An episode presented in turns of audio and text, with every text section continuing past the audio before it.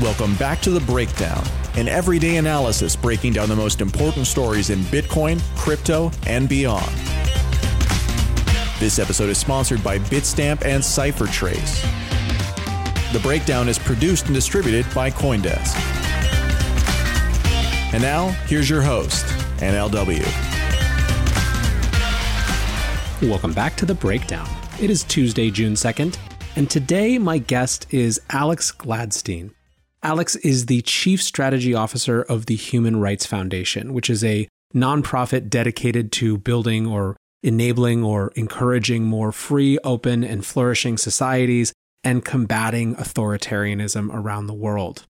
Alex's perspective and experience is obviously hugely contextual today in a world where we're dealing at home in the US with these protests and trying to piece out what a successful strategy for combating police militarism and police brutality is, where we're thinking about and having to understand a rising surveillance state. And of course, the larger global context of not only surveillance, but huge geopolitical issues like the relationship between China and Hong Kong. Alex is well known in Bitcoin communities as he thinks and believes pretty deeply that Bitcoin is one of the key tools, the key anti authoritarian tools for people around the world. So I hope you enjoy this conversation as much as I did. And please keep in mind that whenever we do these long interviews, they're edited only very lightly. So I hope you enjoy it. All right, we are here with Alex Gladstein. Alex, it's good to talk. I, I, was about to say it's good to have you back, but actually, you haven't been on the show. We just, uh, I think, think about similar things a lot and talk about similar things a lot, and uh, you know, it, it's funny to, that we're fi- finally connecting the dots here. Yeah, happy to be here to hang out. So uh, there is a, a lot going on. I mean, uh, let's just start, I guess, high level. Uh, for uh, for anyone who doesn't know, what what do you do? What is the Human Rights Foundation's? What is your remit? What is your mandate? Mm-hmm. Yeah. So since 2007, I've been working at the Human Rights Foundation. We're a charity, uh, a nonprofit based in New York City, and our mission is to promote civil liberties and individual rights around the world, especially in closed and closing societies. So we have this mandate, this focus to help people who live under authoritarian regimes.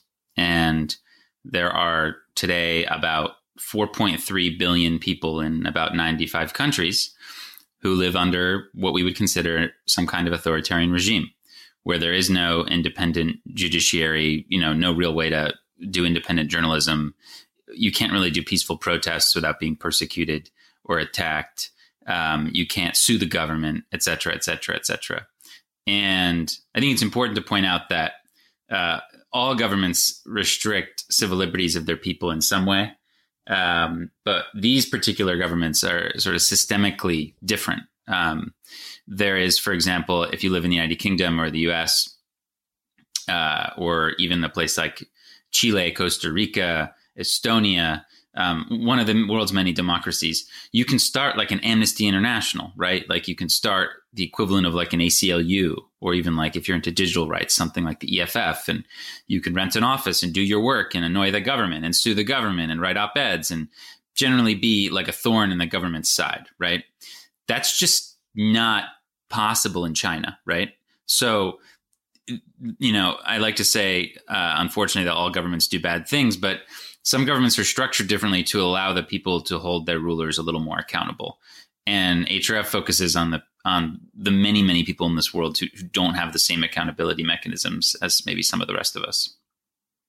Yeah, it's super interesting. I mean, I, you know, I think that we've all had cause to think about uh, about power uh, more broadly in the last, um, you know, certainly the last week, but even even beyond that, and the way that we have or haven't responded to COVID nineteen.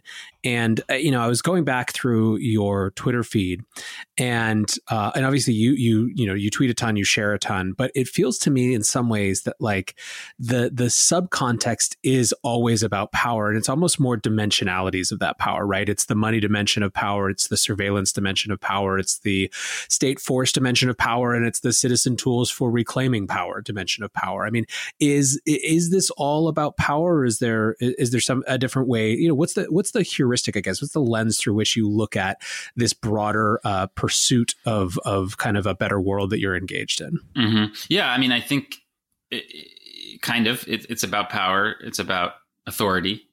and it's about recognizing that authoritarianism is is bad for humans. I have spent my entire career focusing on different kinds of governments that humans create, and the facts are, if you just look at any number of metrics, which I think we a lot of us would agree would be good for people, whether it be equality, peace, scientific scientific innovation, um, gender equality, I- income equality, uh, you know, uh, patent rates, any of these things. If you actually start looking at like Gini coefficients or um, you know, uh, literacy rates or maternal health rates or patent rates, humans thrive under open societies and they don't thrive as much under closed ones. The most extraordinary um, uh, example, obviously, is the Korean Peninsula, where you have North and South Korea. And the South at night, you can just see the, the difference in this uh, bright satellite image. And you you can see the country that has birthed K-pop and Oscar-winning films and the phones in your pockets and the cars that you drive in, and the same exact people, right? Genetically, are, are just right there on on the other side of that border, but they're in darkness and their only export is suffering, and that's because of the the government model that they live under.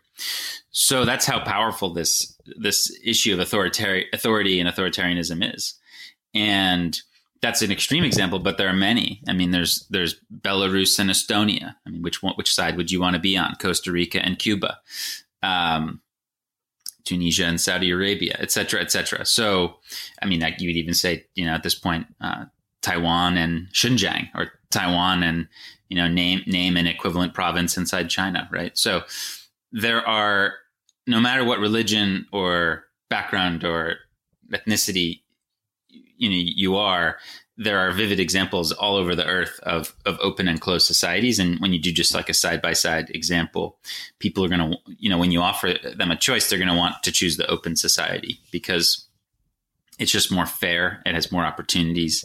There's rule of law. There's free speech. And and that and at the end of the day um again allows humans to thrive and achieve. There's some interesting data with regard to like things like refugees. Like 95% of all refugees come from closed societies. Uh, no two liberal democracies have ever fought each other in war um, when it comes to like peace and violence. Uh, when it comes to things like countries where people have clean drinking water or countries that have abject poverty um, there are there are some really interesting correlations there as well where generally speaking you know one or two exceptions you really want to be in, a, in an open society all things being equal. So i've i've learned this and i've seen this through my work and i know that all societies have issues and problems obviously as we're going through right now in the united states but generally speaking people don't want to live under a dictator and that's just kind of what pushes me along. And I've seen that there's uh, tools we can enlist in our service in this struggle, like, for example, information. You know, when I first started, I was helping my organization send films and books and movies into places like Cuba and North Korea, right? And then later, encryption, like this powerful idea that two people in the world can communicate digitally without government spying on exactly what they're saying is super powerful um, and very very important. And for you to say that, oh, that's going to be you know taken advantage of by bad actors is really missing the forest for the trees. It's not that the dictator can secretly message with his daughter or whatever. No, it's it's the point is that the 10 million people living under the dictator can all talk to each other secretly without him knowing what they're saying you know um, and then and then bitcoin is is in this squarely in this category of this tool that I think is is in the service of people who are pushing for more free and open societies. So that's that's kind of where I'm coming from.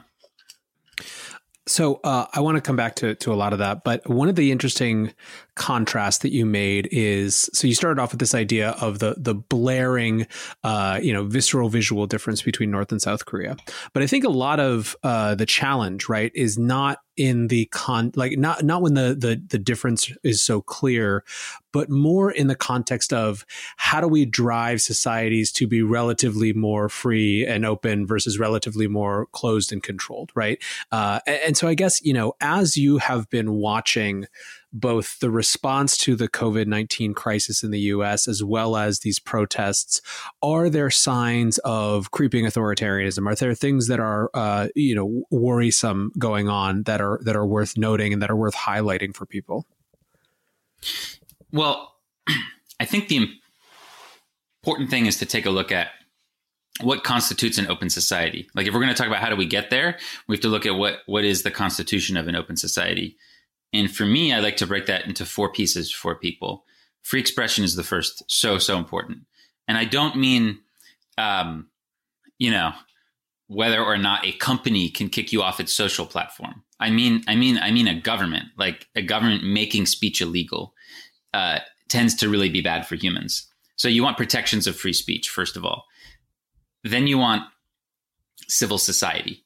So you want there to be whether it's sports teams or stamp collectors or you know uh, you know bloggers like you want people to be able to come together in groups that are outside of the government's permit and authority.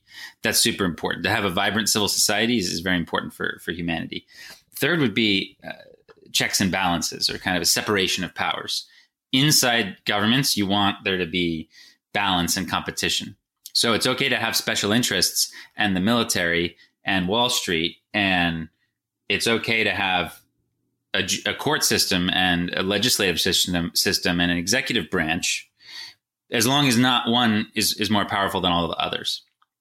You really want there to be this competition and balance of power, and with those three layers down. Free speech, civil society, and separation of powers.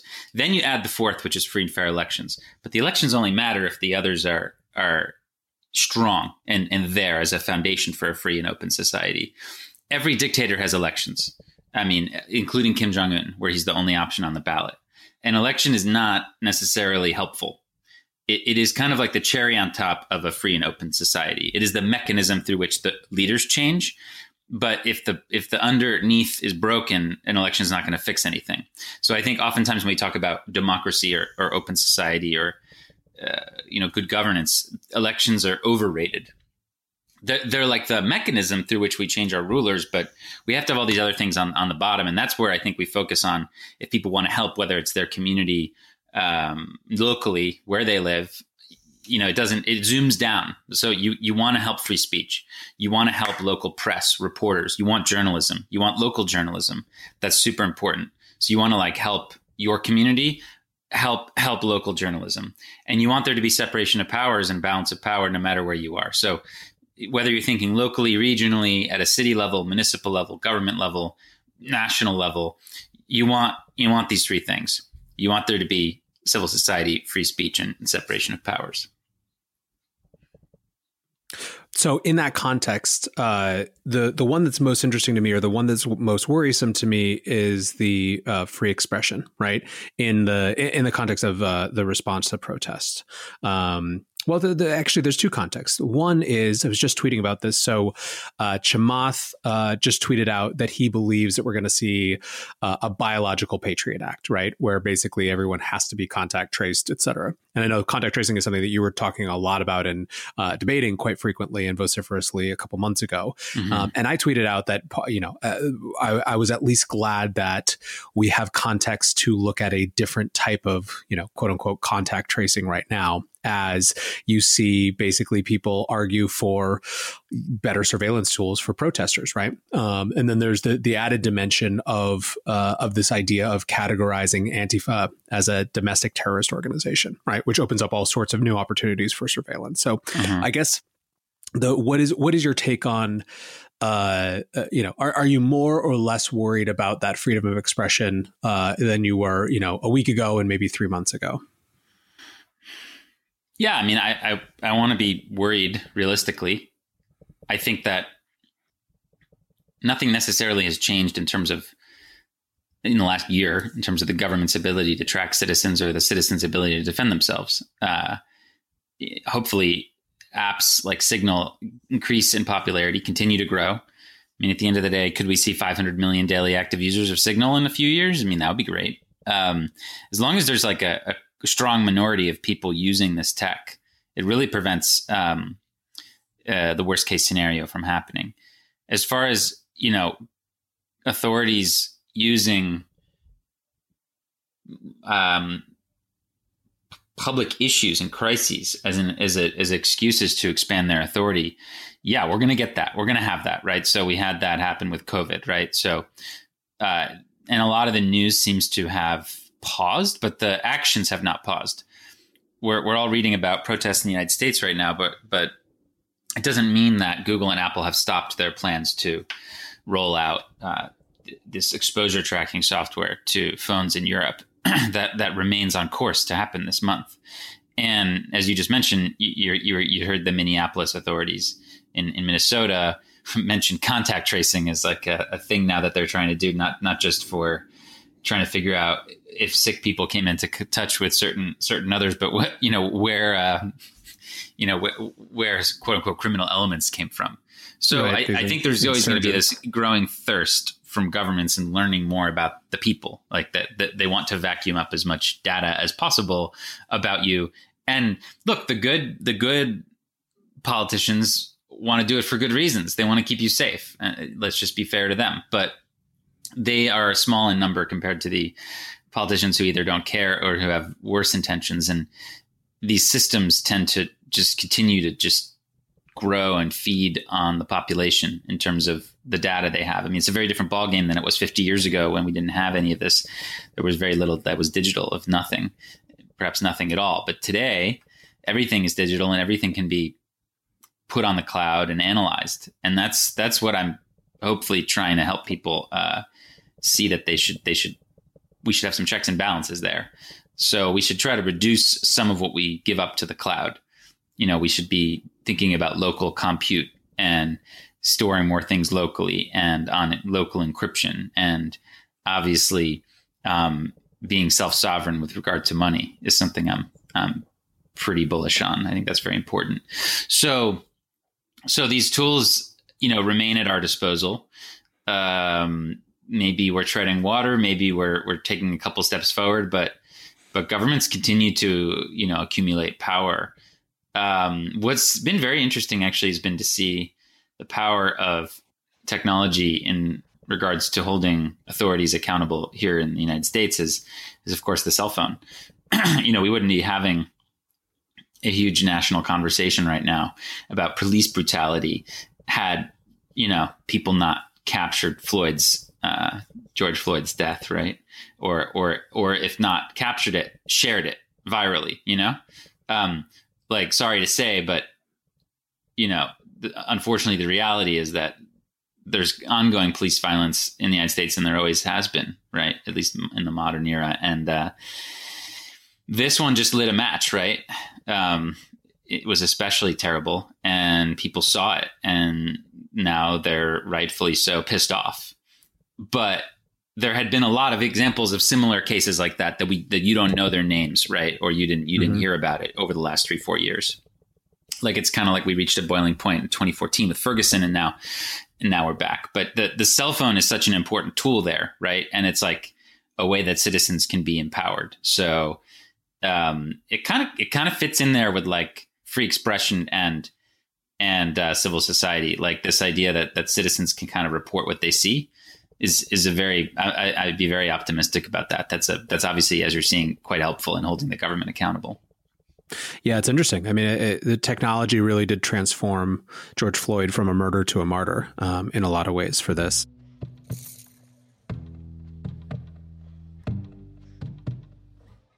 Bitstamp is the original global cryptocurrency exchange. Since 2011, Bitstamp has been the preferred exchange for serious traders and investors, trusted by over 4 million customers, including top financial institutions. Bitstamp is built on professional grade trading technology. Their platform is powered by a NASDAQ matching engine, and their APIs are recognized as the best in the industry. Download the Bitstamp app from the App Store or Google Play, or visit bitstamp.net slash pro to learn more and start trading today. That's bitstamp.net slash pro. CipherTrace helps grow the crypto economy by making it trusted by governments and safe for consumers and investors. How do they do it? By protecting VASPs, banks, and other financial institutions from crypto laundering risks while protecting user privacy.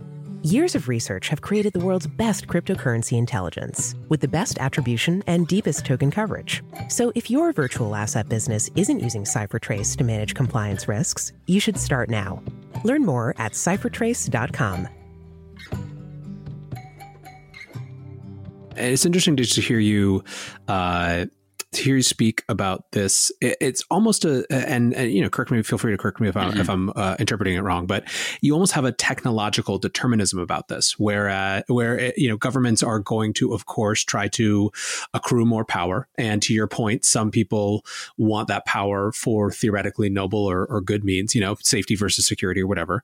Um, and uh, so the the real question almost becomes less like what are the events that will create narrative context for government to do what's government's going to do, but more how much countervailing weight do citizen technologies have to hold them accountable and to providable work, right? Mm-hmm. Is that is that a fair way to kind of uh, look at your view? Yeah, and uh, well, I, I, just would add that, that part of it. Yeah, I would add that the more open your society is, the less risky these go- these new government programs and new government powers are they are still to be challenged and checked. But if you live in Norway, you know the, the truth is you're just you're not going to be as worried as if you live in China um, about newfound government surveillance powers. Like in Norway, there was a, a, COVID app that the government was promoting that was just kind of just serving up your location data on a silver platter to the to the health authorities, right? Showing like where you were walking and everything based on your cell phone. And yeah, it was a little blurry because the tech is not not great. But the point is that you know I, I, I was it was interesting to see Norwegian journalists talk, discuss this and and yeah, hopefully in Norway, given that it's an open society and the people can have conversations in the newspaper that then politicians have to address, right? It's a very good mechanism. Um, there's a good chance that those systems won't won't ever become popularized because people will speak out against them. But in general, like Norwegians have a lot less to fear from their government um, than let's say the Chinese do, because it hasn't grown so big and large. And there, there's this really helpful separation of powers, and there's almost like a you can just feel the way the citizens control the government in Norway. Does that make sense? Like when you're there, you can kind of feel it. Like the people are in charge. There is no dictator. There's just a bunch of politicians who go in and out, and in and out, and in and out. There's no deep state. It is it is pretty amazing, actually. You know, I've, I've spent more than a decade going there three, four, five times a year, and it's it's amazing to watch. Um, and I know a lot of that's been underwritten by oil and by Norway's incredible luck with oil. But you've also got Denmark and Sweden and other in Finland and other north, northern European countries that are similar that that don't have you know that don't have oil. So um, it, it, it's just kind of inspiring. It shows you how humans, you know, what kind of societies humans can create. You know. Yeah, that's super interesting. Let's let's go to the opposite side. You mentioned, uh, you know, China. How much are you paying attention to the China digital currency project right now? I know there's some ridiculous article that's uh, actually trending on Twitter somehow, or at least mm-hmm. it's in there. What's happening about how their new digital money could challenge Bitcoin and even the dollar? But yeah, no, it's, it's just another. It's another attack vector on on people's liberties. Um, you have cash, which is which was certainly you know created from a economic organic perspective right as a as an easier way of doing commerce right? Um, to the point where i just learned this recently. I, I i was doing some historical reading in this area and i mean americans were pretty dependent on checks 120 years ago which is pretty amazing. I, I didn't realize that. Um, really? So yeah and whether it was paper notes um, like greenbacks or whatever, let's say from the Civil War, or or checks, paper checks. Um, th- these these arose not necessarily because governments uh, decided uh, that we were going to use paper as money, uh, but they kind of arose organically. It seems historically with regard to market forces. If if you were to if we didn't have paper money now, all we had was digital money, and someone came along and said, "Hey, we're going to invent cash," they would be laughed out of the room right now, right? Mainly because governments would say, "Are you kidding?" Like that that would be so dangerous because we wouldn't be able to monitor where all the money goes. So cash is this incredible thing that we've grandfathered in from previous times that doesn't fit with the agenda of financial authorities and government officials who want omniscience over all payments and transactions. So cash is this kind of like odd man out from a previous era that we should definitely support. And there's some great people out there like Brett Scott and and and others. There's a guy named Ro- Rohan Grey, Brett Scott. There are people who are promoting cash, and that you know there's a so, there's this whole like uh, you know hopefully hopefully they become a lobby to help underline how important cash is to different communities around the world. But um, as I think you and I both know, I mean that that cash is ultimately day, days are numbered, right? And all mm-hmm. of our money is going to transform if it hasn't already into this digital system whereby there are these third parties that just get enormous power and control and knowledge over us. If you look at, you know, kind of what Yuval Noah Harari says, you know, they end up knowing us better than we know ourselves, right? So they they can start to predict what we're going to do with this kind of uh, finger finger snap under you know ability to just know our previous financial history, right? An algorithm can help authorities understand that, and this is why Bitcoin is so important, right? Is because it provides this alternative parallel economy that's that's not routed through a central party and that doesn't have your full ID stack natively in the system. Uh, you know, it doesn't have your name or address or email or, or travel history in there. Those things have to be kind of pieced together by a detective to figure out who's who. And that's such an important check against government power in, in, in this era. Now, when it comes to DCEP, the Chinese government's project, I mean, I, I, I would, I, I, think we should be very um, aware of it. We should follow it, but let's not overrate its potential right now at the moment. Um, so, you know, I think it should squarely be on our radar. We should keep talking about it. Obviously, it looks like the Chinese government is kind of experimenting with it in a few cities. Uh, there are a few folks that we know that are helpfully sharing, you know, screenshots of what the app kind of functionality looks like. But at the moment, um, you have, uh, you know, with regard to the Chinese government's ambitions, they have a long way to go. Like when it comes to the RMB, it's not. It's right now. There's no risk of like the dollar or the euro ceding a huge amount of ground to the RMB. Like if you look at foreign exchange reserves, or if you look at you know transactions settled in particular currencies around the world, uh, you know, if you add the euro and dollar, you get 80 to 90% dominance, right? And the RMB is like 2 to 3%. So if we're talking about the DCEP project helping the, the Chinese government uh, take over the world with the RMB, that just, that seems highly unlikely at the moment. It doesn't mean it can't happen in 20 years, but right now that seems unlikely. And then also just with the technology of it, it just I think the reason why you're seeing such slow advancement of it, and I think this portends similar uh, trends, I think, for something like a Fed coin, which we'll probably eventually see here, is that it's really hard to figure out. Like if you if you think about the way that the money and banking system works, um, you know, what they want is is they want the central bank, the PBOC, they, they want to have omniscience over all payments. So they want their DCEP currency to be distributed by private banks to citizens and that citizens would use this thing. But and you can understand why. Forget like all the bad stuff that I'm worried about as a human rights adv- advocate. They want to have uh, a big red button they can press whenever there's a downturn in a particular industry to give credits to those particular workers instantly. So imagine if in America, for example, the stimulus check was just like a button that officials could press and just deliver twelve hundred dollars in you know the, these accounts of thirty percent, seven percent of Americans like that's possible technologically, right?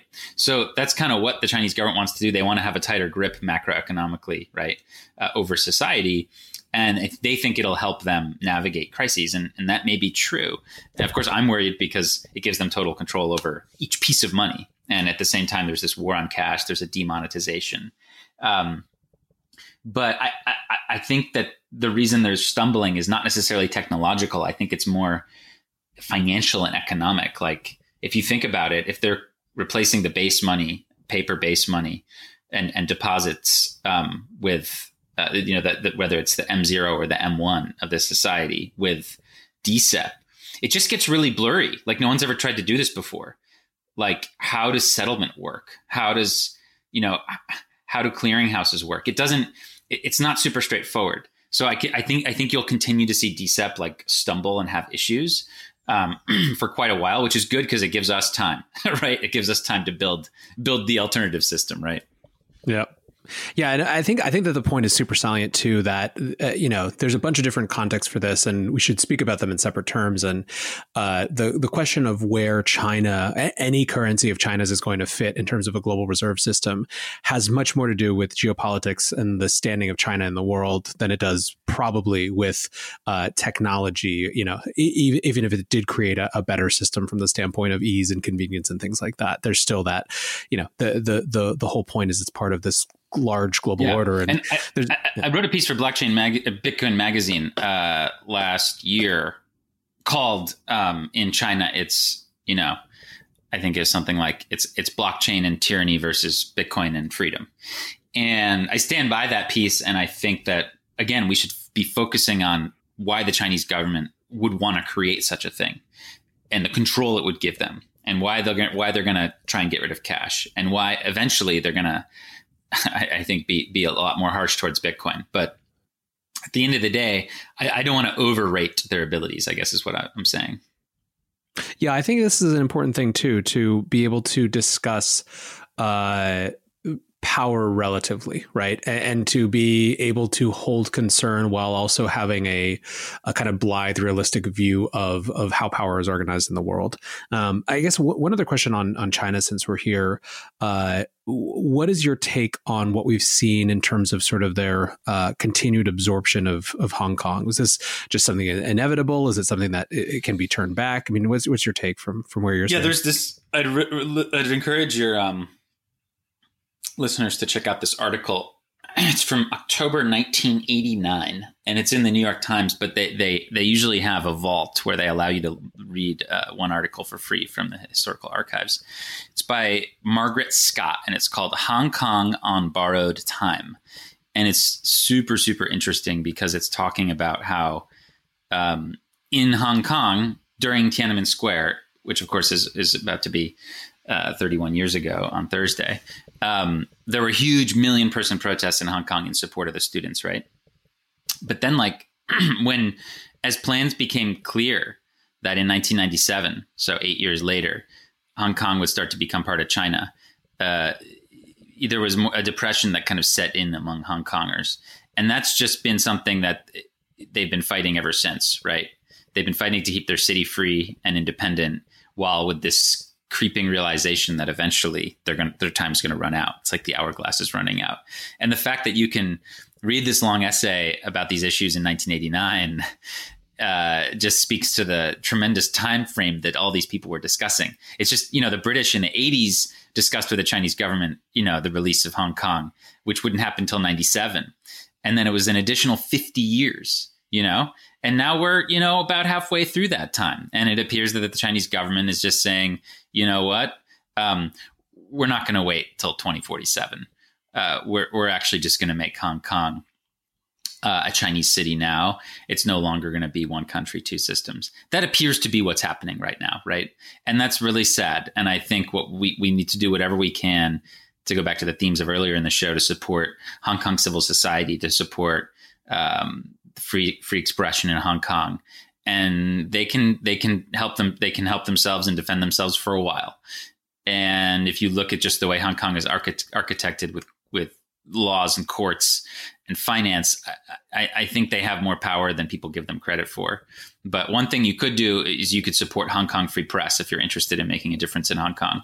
They're an amazing uh, journalist uh, media outlet that does independent work in Hong Kong, and th- they would certainly be worthy of your donations. And you can definitely donate Bitcoin to them because a friend of mine helped them get off BitPay and set up BTC Pay server. So you can actually donate to them that way. Um, so definitely check out Hong Kong Free Press if you're interested in helping helping delay the helping put more sand in the hourglass. Let's put it that way. How, how did you, uh, for you with Bitcoin, was it something where it kind of hit you all at once? Was it gradual? Was there an aha moment? I mean, I think one of the reasons that uh, that you're such an interesting voice in the Bitcoin community is that you came into Bitcoin from the perspective of like you were. If there were no Bitcoin, you would be trying to advance the same sort of agenda, the same sort of world that you were trying to advance with it. You know what I mean? And that uh, the fact that it fits and is a key part of that, I think, makes a lot of uh, your thoughts on it more resonant for people. And so I, I don't know if I've ever asked or if I've uh, ever heard you talk about uh, just you know how, how fully formed did did your relationship with Bitcoin took, come? Yeah, it took a long time. We started to get so in 2013, a guy named Edan he wrote to me. I still have his email, and he's like, he's basically like, look, I want to talk to you about how Bitcoin could be used to uh, help activists living under difficult environments, like for, for, donations. And I was like, okay. So I did a call with him, and it's kind of on my mind. And then we st- HRF started to accept Bitcoin um, in 2014, and one of our donors was like, hey, can I can I give you guys Bitcoin? And we were like, all right, this is cool. And we started to accept Bitcoin. Um, but as I'm sure you can appreciate, and many can, it, it, it, it, takes a long time to sort of have the penny drop. Uh, mm-hmm. Uh, you know, from uh, oh, this is just some like digital currency project to actually understanding the whole separation of money and state thing takes takes takes a long time. So it wasn't really until a few years later that I started to really grasp that. I would say not not really until the, the, summer of 2017 that I started to really start to understand, and then maybe not even another year later until I really grasped it. So it took a long time for me for the the penny to drop from from when I was first exposed.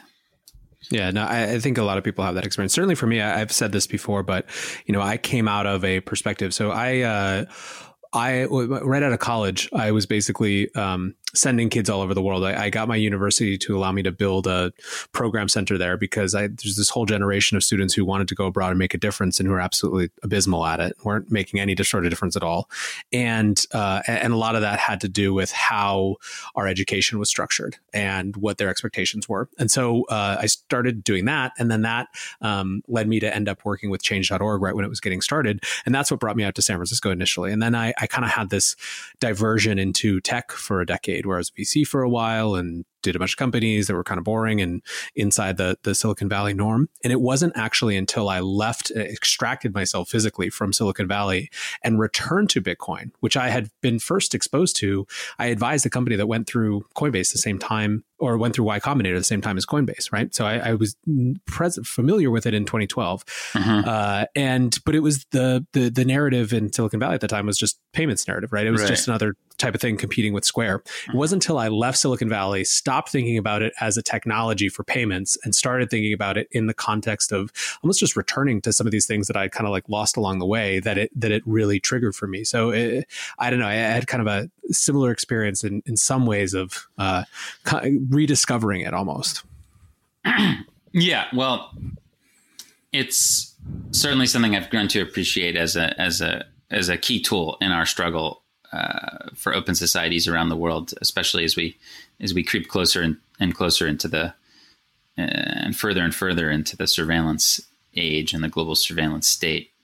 And you know, look I, to connect it to what's happening now. I mean, I think you're you're watching people try to rage against a, a machine, right? And there's been some really useful guides that have been put out there about if you're going to go protest, regardless of what country you're in, regardless of what what you're protesting against, there's some basic things you need to you need to keep in mind. The first the first one, which is actually most uh, interesting, is um uh is that you want to stay nonviolent, right? and I actually did this long conversation, which HRF is going to publish soon, with Srđan Popović, the um, sort of like uh, he as a student he created a, a, movement in Serbia that ended up toppling the genocidal dictator Slobodan Milosevic without firing a bullet. Like it was a peaceful transformation. Mm-hmm. It took took them the 90s to do, but they did it. It's like incredible. And he was just a student at the time, and he and I interview him, and he tells me about his story. And now since then, he's been working with people around the world to help them improve their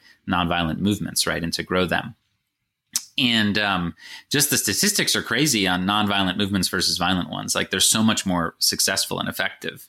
They are um, three, four, five times more effective if you look at the last 300 social movements over the last 100 years and you look at which ones su- succeed and which ones didn't politically speaking, um, it's very rare that a violent one succeeds, and it's it's like thirty percent chance that a, a, a nonviolent one succeeds. It's pretty amazing. So, you know, you want to stay nonviolent, and I think that's maybe been lost a little bit. But I mean, I think most people understand that. But it's not just because you you don't want to break stuff. It's it's because it doesn't make any sense to fight the people who have the monopoly of violence with violence, and you can grow a much bigger bigger movement around you if you are doing things that people are comfortable with, right? This is why you see often in countries when there's propaganda, people banging pots, right? Thousands and thousands of people will bang pots to protest that.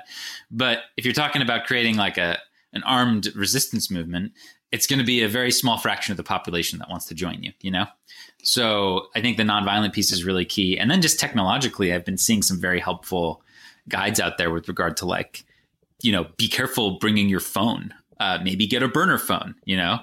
um, maybe have signal on that burner phone and you know maybe go on airplane mode and you know maybe stop syncing stuff and you know like in a day and age when there's like stingrays and government officials using cell phone tower triangulation and gps to sort of track people um, you know we can fight back. So i think it's all about just kind of educating folks on tactics and helping them get to where they want to be did you see that uh, there's a, a, group of uh, Lebanese organizers had put together all of their notes, all of their learnings from the last I don't know six months of protests uh-huh. in a GitHub for U.S. protesters? I thought it was pretty pretty rad actually uh, to see that. Um, yeah, be careful yeah. out there though. I mean, the cops are very. I mean, there's a guy who's I would say an essential follow right now. His name is uh, Rad, Radley Balko, and he wrote a book called The Rise of the Warrior Cop, and it's like a history of how the police got militarized in the United States. Like, why do we have people with like all this insane military equipment on them, like you know, just patrolling small towns? Um, and he wrote a history of that. It's really good, and you got to be careful because. Uh, I mean, these people feel very entitled. So, um, generally speaking, I think, uh, you know, a lot of the protests we've seen have been pretty, pretty impressive in terms of the way people have stayed, have stayed peaceful. But of course, you know, as we've seen in Hong Kong, a lot like that's a peaceful movement, right? But as soon as like one group of people inside a massive movement of 100,000 people break into a store, you know, that's what the government and the media is going to focus on, right? So this is why it's so important to stay as peaceful as possible because if the government can paint you as violent vandals and that's what you're doing, then you're going to lose a lot of sympathy among the population, right? So this is exactly what we saw happen in Hong Kong uh, last summer, and it, it just it, it just it just really is not helpful for the the movement to be labeled as as violent, right? What is uh, by way of wrapping up, I guess, what what is a, a source of optimism for you right now? I think a lot of people feel very pessimistic uh, observing everything that we're seeing. Yeah, well, look, I mean, I've been want look. What we're seeing is um, there's some actions that are being taken. So there are some police being fired. There's some accountability being shown.